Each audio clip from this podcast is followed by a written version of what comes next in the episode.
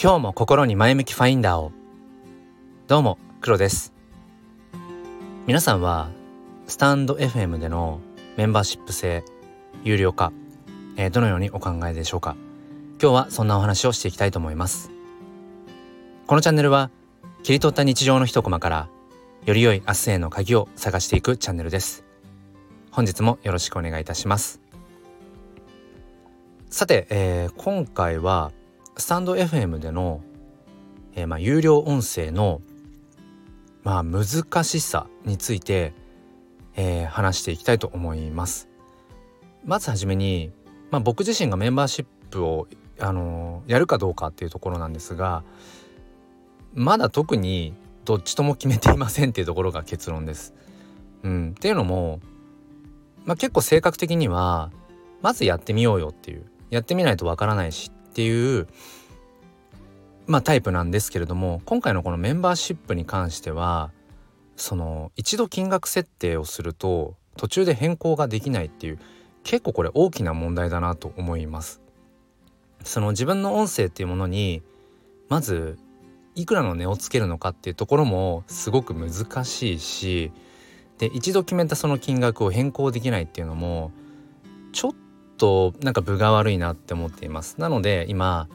絶対にメンバーシップをやらないっていうわけでもないし、うん、絶対メンバーシップをやりたいなどうにかやれないかなって考えてるかっていうとそれでもないっていうなんか中間あたりなんですかねをなんとなくのんびり歩いています。でえっと僕自身が今考えているその有料音声の難しさってとこなんですけれどもこれは結構やっぱり考えた上でスタートしないと難しい難しいっていうのは何をもって難しいかっていうとやっぱり継続していくこととやっぱりそのメンバーシップにしたはいいけれどもメンバーシップになってくださる方がいらっしゃらないっていうまあその大きな2つの問題を、えー、抱えることになるなと思っています。であとは先ほどお話ししたねその一度金額設定をすると変えられないっていうところ。そこが難しいなって思います。えー、まあちょっと一つずつお話をしていきます。まず僕が考えるその有料音声の難しさの一つ目としてはそもそも通常回の無料放送もメンバーシップ限定の有料放送もどっちも音声だっていうことどちらもその耳から取り入れる、まあ、情報ですよね基本的に。で同じ人が喋っているまあ、これはあの特定の一人がお一人がその何て言うのかなどちらも喋ってる前提です。そこを通常回と有料回で喋る人を変えるもしくは人数を変えるとかっていうところではもしかしたら差別化が図れるかもしれませんけれども基本的には同じ人が喋っている同じ声を聞くというところだそこは変わらないんですよね。だ大きく、うん、大まかな要はコンテンツとしての景色ってものは変わらないと。そして、えーとまあ、2つ目にちょっといくつあるか分かんないですけど2つ目に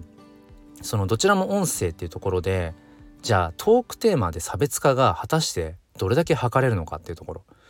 まず無料の通常会で、うん、そこそこの内容で話していなければ当然まあその人のね心をつかむことはできないと思うんです。まあ例えばそのすごく声がいいとかねもう単純に声が好みでっていう場合はトークテーマってあまりあの関わらないかもしれませんがまずはいずれにしても無料の通常会で、えー、リスナーさんをつかまないといけない心をつかまないといけない。でその上で、えー、有料会の時にその通常会を上回るようなトークテーマっていうものを話すっていうの結構難しくないですかね僕はちょっとね今それはなかなか難しいなって思います。うん要は有料級って言われるようなもの、うん、で要はもう金額がついた時点で他のそのスタイフのこの音声配信っていうもの以外のコンテンツ商品と要は同じ棚に並べられるわけですよね。例えば1,000円っていう設定にしたとしたら1,000円で何ができるかって言ったらまあ本が1冊買えるとかうんサブスクの月額のうん。例えばそうだな Apple Music とかも、えー、ファミリープランだと契約ができるとかはたまた別のねえー、音声プラットフォームのインフルエンサーの方とかそういう著名人の方の、えー、サブスクの何かこう音声コンテンツでもいいしそういったものも、えー、まあ手に入れられますよね。例えば同じ1,000円で比べたら。っていうふうに金額を設定した時点でその金額と同じ別の商品と比べられてしまう。そこはやっぱりかなりハードルが上がるよなって思います。無料だったらまあ無料のもので比較するとしたらまあそうですね。まあシンプルにそのうん貴重な時間の中でそれをそれに触れているに値するものかどうかっていう、まあ、シンプルにそこだけだと思うんですけどここがやっぱ有料配信の難しさで金額を設定した時点で、えー、世の世の中にあるいろいろなサービスものとその同じ値段のものと比べられてしまう。だからそう考えるとそれをねうん僕自身が同じ音声っていうもので通常回と有料回ってところで内容の濃さで一歩踏み込んで有料級にできるかっていうとちょっと僕は難しいかなって今のところ思ってます。だからトークテーマで差別化を図るっていうのは結構難しいなって思いますね。でその例えば有料放送の方によりこう価値を置くような内容にするために通常回をちょっとこう、うん、もう少し軽めのうん内容にしていくってなると今度通常回がそもそもあまり面白くないというか、うん、そういうことにもなっていくのかななんてそうすると結局、えー、窓口がねやっぱり狭くなってしまうというのか、うん、そういう難しさがあるななんてことを思います。ちょっといくつお話をしたかわからないんですけどもまさに考えながら喋ってるってとこなのでなのでうんとあそうだ思い出しましたそしてねそのまあ音声の有料化っていうのは難しいなと思うんですけども例えばじゃあそこでどういう差別化が通常放送と有料放送の差別化が図れるかって言ったら例えばメンバーシップ限定のライブ配信これはやっぱりそのリアルタイムでつながれるっていうのは僕は価値だと思うんですね。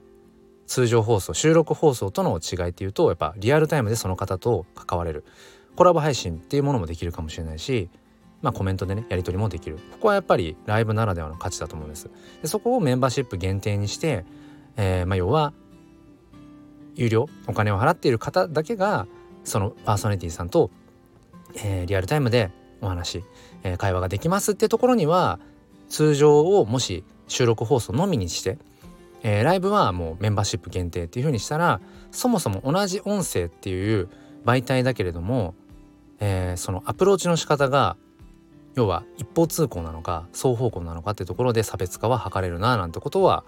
えー、思います。ただ先ほどもその金額設定をした時点で他の商品サービスもの人と比べられるっていう話をしたんですけれどもじゃあ例えば有料になってでもその人のライブ配信に聞きに行きたいなって思えるような、えー、要は